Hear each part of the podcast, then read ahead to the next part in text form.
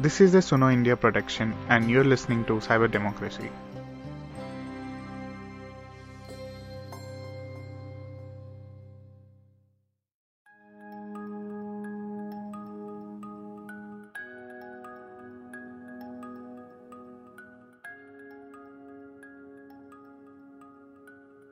This podcast is in association with Internet Freedom Foundation. Check out their work at internetfreedom.in. With the coronavirus lockdowns and the dearth of meeting people in real world, several of us are exploring options to date online. While dating apps like Tinder and Bumble have been available for a while, there is an increase of their use with the lockdown. Couples who are separated due to the lockdown are being intimate online. While the internet and these apps provide an option to explore intimacy online, they also bring in risks of privacy and security. In this episode, we discuss various issues of online dating with Ashmita Ghosh, a sex-positive feminist and activist, a former campaign lead at Feminism in India. Welcome to the Cyber Democracy podcast, Ashmita. Hi, Srinivas. Thank you for having me. So, with the lockdown, there is an increasing trend of people dating online. There is a shift from offline dating to online dating. And there are a lot of stories of people on how they are using Zoom as a dating mechanism, or they're using apps like Bumble or Hinge or even Tinder. But how safe is this form of dating? I mean, there are stories of how people have been conned, or like people tend to portray themselves as somebody who they are not online. Like, you don't know if the photo of the guy on the platforms is actually the person who he is claiming to be. So can you just tell us some of the experiences that you've been documenting through your work on how online dating works? Yeah, absolutely. So before we talk about the flip side of it, I'm a big fan and a proponent of online dating and the opportunities it allows. I think online dating is a great, just as the internet has broadened people's horizons in so many other ways, it's also expanded people's abilities to date and expand their dating potential. I'm a huge fan of online dating because of the potential it carries. For a lot of people who maybe have, controlling parents or in the closet with regards to their identity, maybe their sexual orientation or their gender identity, or have disabilities that confine them to their houses, online dating provides a big form of release and escape and a way for them to live out their romantic and sexual lives, even if they are confined in other ways. So online dating is a very enabling and inclusive phenomenon.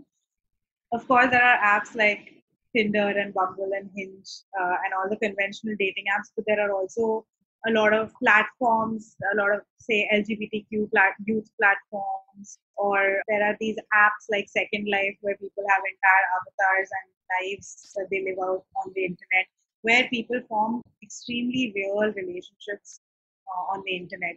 And these relationships are as real as a husband and wife living, sleeping next to each other every night. These online relationships can feel as real as that. So yeah, online dating has a great amount of potential, which has been amazing to a lot of people. And as of course, like you said, there is the flip side, there is catfishing, which is what you described, where people may not put up their real photos or their real identities and scam somebody into thinking that they're someone else, which is why with online dating, as with offline dating, you have to be a little careful. You have to be aware of what kind of information you're giving out to someone, and this kind of sharing has to be a calculated risk that you take with how much information and how much intimacy or how much of your life you are sharing with somebody on the internet.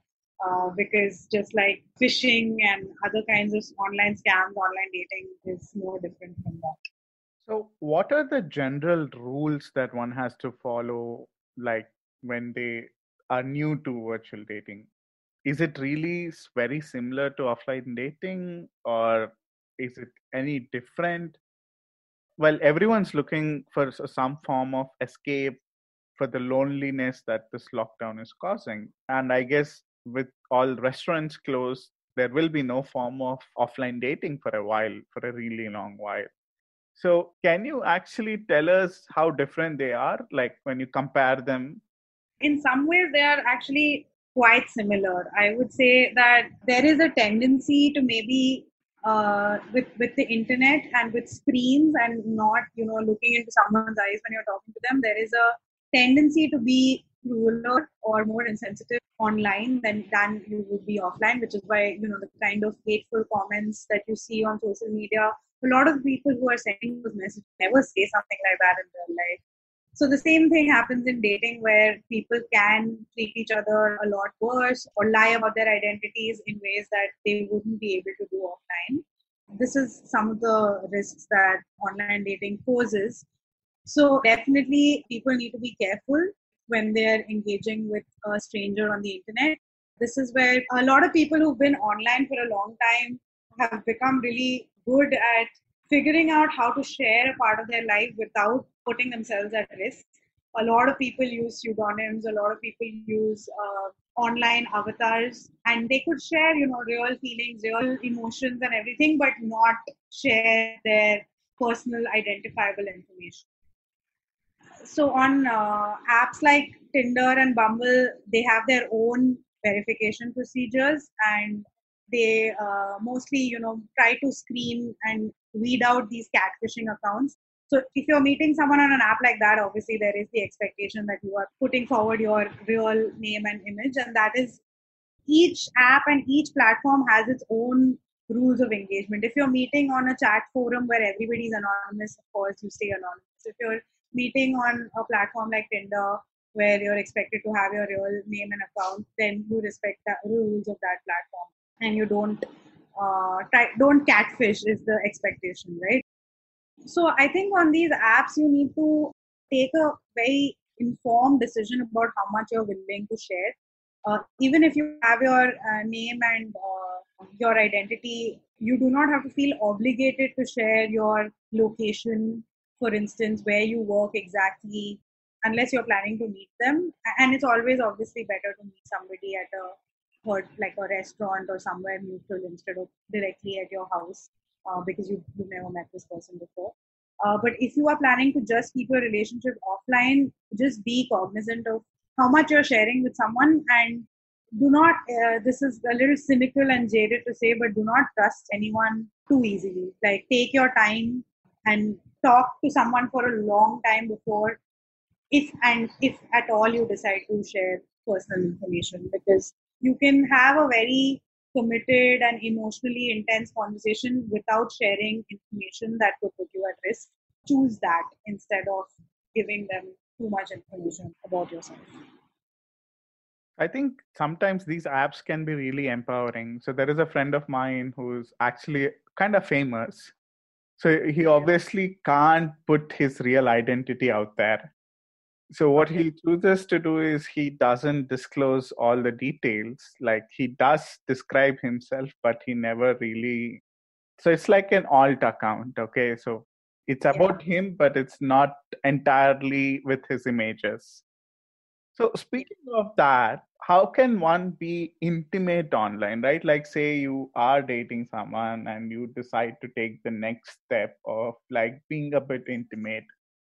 You do trust someone, or you know them in person, say, or you're already in a relationship, you already have a partner, but because of the lockdown, it's end up and you're not meeting them.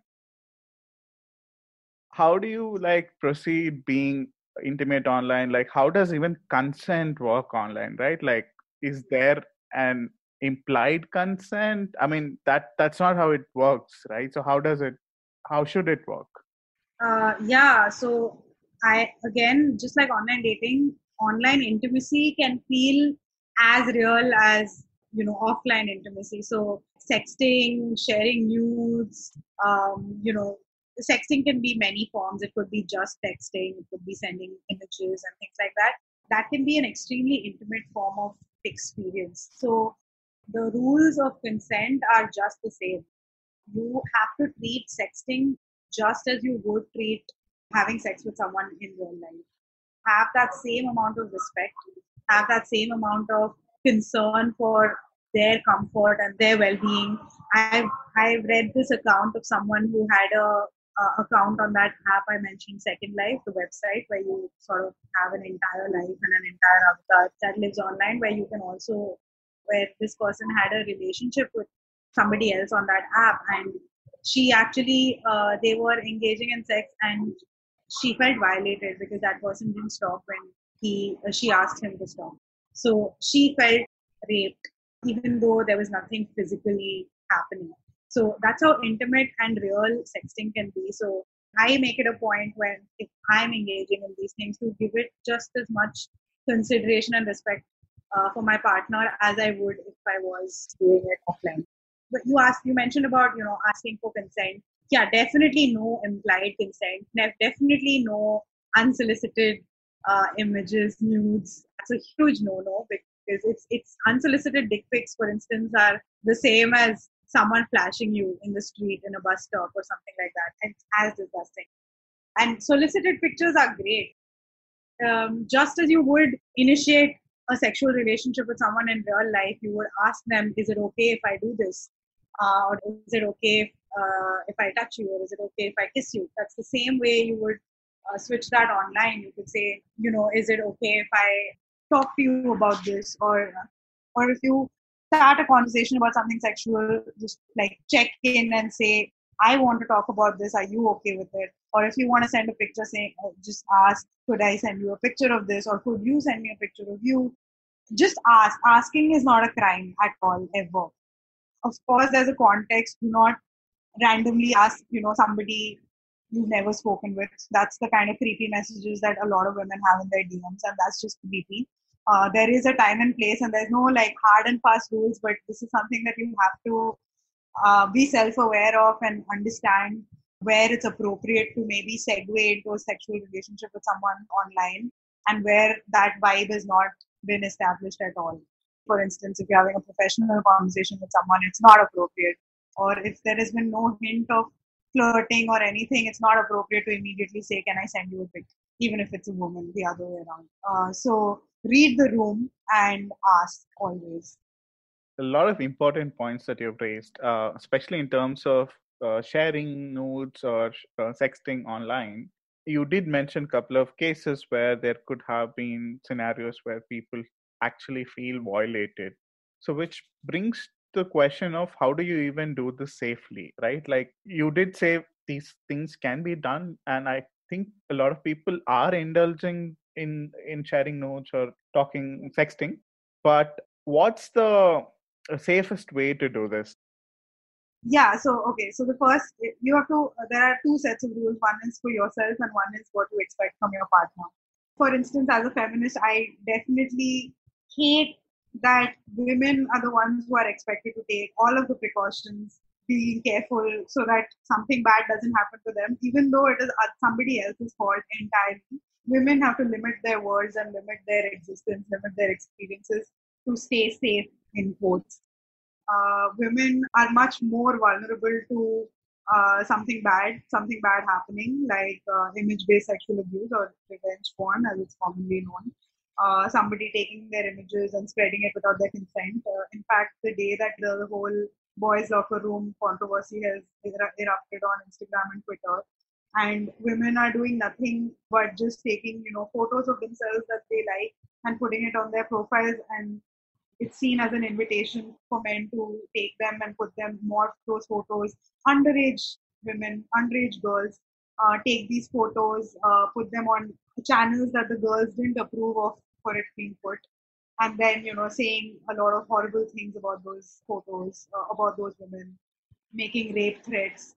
And this is the kind of reality that women live with, right? And this is just selfies on Instagram. And with nudes that you're sharing with a partner, the risk is so much greater. And it's a horrible world that we live in, that a woman can't engage in consensual sexting without this real risk and without this fear in her mind all the time. I really empathize with every woman out there who lives with this fear, who likes a boy, might want to share sexual images of herself, but she just can't shake that fear, which is something we all live with. So there are ways to minimize this fear, minimize this risk. And even if the worst happens, even if the person you trusted ends up not being trustworthy, there are ways that you can protect yourself from this getting as bad as it could. And that definitely includes the way you send nudes, on what platform you send it. I'll get to platforms in a bit, but even the shooting of the nude itself, try to avoid having identifiable features or identifiable backgrounds on your image. So if you're taking a picture of your body, try to do it without your face. Try to not include distinctive tattoos or birthmarks or scars that could use it to identify you. So what is the fear? The fear is that this is going to be shared on WhatsApp groups or put on porn websites and things like that. So if that happens, whatever that could be used to identify you, if that's not in the image, then you're good. It's still horrible, but at least you're not identified. So make sure, learn your angles. Of course, your angles to look sexy is one huge factor, but the other factor is to make sure that you're not including identifiable features. So that's a big thing. If you're sending photos taken on your phone camera, there is metadata that's automatically added to every image that you take on your phone's camera. And there are apps like Photo Exif Editor that can delete this data, which deletes like your camera name, your phone's name, and your location and things like that. So if someone were to extract this metadata from photos, so if someone wanted to do that to use it to identify you, you can. So when you're sending an image, make sure that you've deleted that data. It's risky, definitely, to actually share it without taking a lot of these precautions, right? So not just what platform you share it, but how you even take the photo.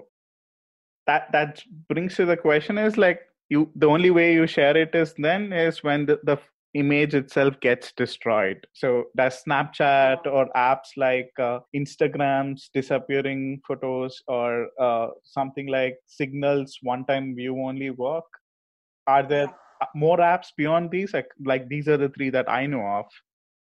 Yeah, so I definitely recommend using platforms that delete your photos automatically to send your nudes. This is something, for instance, one of my best friends constantly uses WhatsApp, and I get so frustrated with her when she does this because it's just not safe. It's not safe to send something that could be downloaded and saved, and you don't know how it's going to be used later, right? There are apps, technology is amazing. There are apps that make it so much easier to sext safely. And if you are sexting, there's no shame in it. So just use the apps that make it easier and more safe for you to do so. So you mentioned Snapchat. That's one of the most popular apps. So the things that you need to look out for in the app are obviously where the photos auto-delete, where the photos are not saved by the recipient, cannot be saved without informing you. So like, for instance, Snapchat informs you if a screenshot has been taken. Some apps block screenshots altogether. And also, obviously, an app that has end-to-end encryption so that your photos cannot be accessed by anybody apart from the person that you're sharing it with. So you mentioned Signal and Instagram has disappearing photos as well, which is also a better option than, say, WhatsApp or Facebook Messenger and things like that. There are other apps that I've looked up with, like Dust, Confide, Wicker, W-I-C-K-R, apart from, Snapchat and Signal, which are some of the more popular ones. But there are basically a lot of apps out there that are much better to sext on. So I would definitely recommend using them. But I recommend Signal a lot. So WhatsApp actually uses Signal's end-to-end encrypted algorithm. So if you actually trust WhatsApp, I would say you can trust Signal more because WhatsApp shares some metadata with Facebook and it only gives you some control, right? But on the other hand, Signal gives you a lot more control. It minimizes all of these risks in terms of any metadata sharing that happens that you mentioned, like when you take the photo and stuff, right? So I would any day say Signal than any of the other apps. But speaking of dangers and speaking of risks associated with indulging in some of these sexting or sharing nudes, is that it's revenge porn. Like, what if you are a victim of this? Like, you never know, right? Like, you never know if you, say, lose your phone physically and there are your own images on your phone. It could be the guy, it could be the girl, it could be anyone. You have highlighted the risks that mostly women face at some level. Are there any advice that you have for men? Like, are there things that men need to ensure that they are not causing any harm, or they are not making it look bad, or make the woman, you make your partner feel bad? Yeah, definitely. I think that a conversation on, sexual abuse, I hate that it is always centered around what the women can do to safeguard themselves and not what men can do. So thank you for bringing that up. I think that if you're engaging in sexting, there is an etiquette. Just like any other online exchange, there are an etiquette for how you communicate with somebody else online. For men, I think the most straight-up advice, of course, would be do not save an image that is not meant to be saved. If she is sending you an image on Snapchat, which is a disappearing image, it obviously means that she does not want you to take a screenshot. So do not take a screenshot. Do not, try to cheat the system and use a third-party app or whatever to try and take a screenshot without her consent. It is a crime.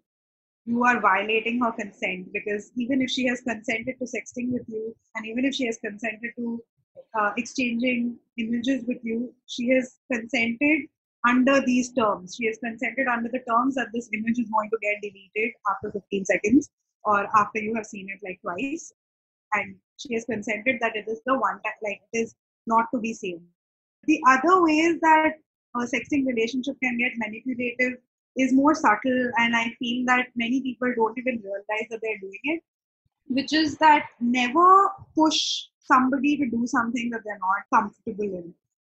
Like I mentioned, sexting is a lot similar to sex itself. And just as with sex, there are boundaries that you have. There are things that you may not be comfortable with doing beyond a certain limit, and similarly with sexting there are boundaries. So make sure that whatever you are doing, wherever you're going with your sexting, however you're escalating it, is with the consent of both parties involved.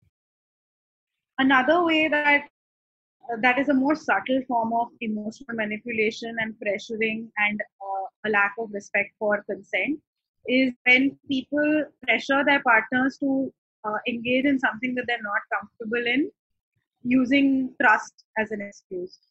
Why don't you trust me enough to send me photos on WhatsApp? Why don't you trust me enough to let me have these pictures? Do you really think that I would do anything bad to harm you? How can you doubt that I would do something bad to you? This is extremely manipulative, because even if you are not the kind of person who would do something, who would take partner's photos, you have to acknowledge that women and queer people live with a debilitating fear of their sexuality being exposed. I don't want to generalize and say all queer people, but mainly people in the closet. People who are vulnerable to image-based sexual abuse in general, they live with a lot of fear that they are going to be outed, they're going to be exposed.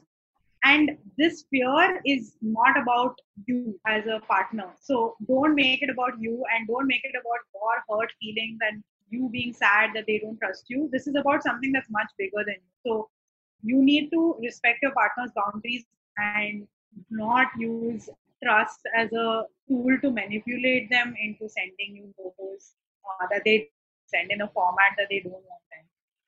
And this is something that I've seen. I don't think that people who do this are coming from a malicious perspective, but you need to understand the consequence it has. It does pressure your partner to do something that they're not comfortable with doing. Your partner's comfort and ease in this relationship has to be the highest priority all the time. This goes for any gender, anybody. You have to always make sure that your partner is comfortable and that you are comfortable. If you are in possession of a partner's images that they have shared consensually with you, maybe on WhatsApp or something, in a way that you have it downloaded, it is expected and it is a basic understanding that if a relationship ends, then those images are deleted. Unless you ask your ex-partner for consent to keep those images. But if it's not mentioned, or if your partner specifically asks you to delete those images, it is definitely expected that you delete those images, because those were shared with you when there was a certain relationship, and if that relationship no longer exists, your partner would not want those images to be with you. So you did mention scenarios where your partner is pressurizing you to share some of your personal images to be saved by them, or if someone actually takes a screenshot without actually asking you, and say if he's actually risking your privacy, right? Like, what if accidentally, unknowingly, or with ill intention, it ends up as revenge porn? What kind of recourse, especially women, have? Like, what can one even do when something like that happens? I understand, like, the internet doesn't forget.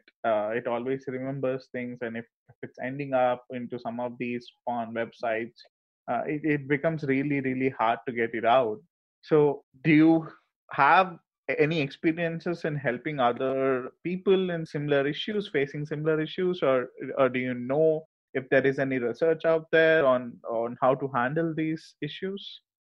I haven't personally helped anyone do this, but the first thing is definitely to reach out to the platform where these images have been shared non-consensually and try to ask them to take it down.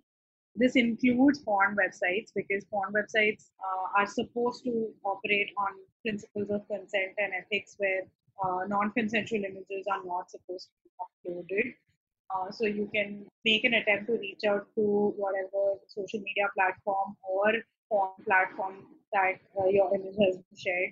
That is one step. Second is a crime under the Indian Penal Code. There is a IT Act which protects for something like this, and there are cybercrime cells that specifically deal with crimes like this.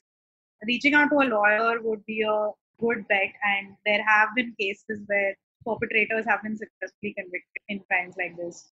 So when you outweigh the risks and the desires of being intimate online, what do you think fares? Like, should we do it? Should we not indulge in it? What's your ultimate advice then? Well, I am a sex-positive feminist, so I definitely think there is enough technology that can help protect you. Just like you have safe sex, there is safe sexing. And so I'm a big proponent of finding pleasure where you can. I would say that there's no shame in seeking innovative ways to satiate your desire, especially in times like the quarantine right now where we're all stuck at home. There's enough technology right now to enable safe sexting. So go for it, have fun, be safe, and have a good time. While these are some of the tips to be safe online while you're dating, there are no real solutions to some of the problems that you might encounter if you are sharing any images and taking them using a phone. Please ensure they are stored in an encrypted folder. There are chances when you lose your phone or it gets stolen, it's easy to retrieve this information from the memory cards. It is better you encrypt your entire memory card and file storage. Be safe online.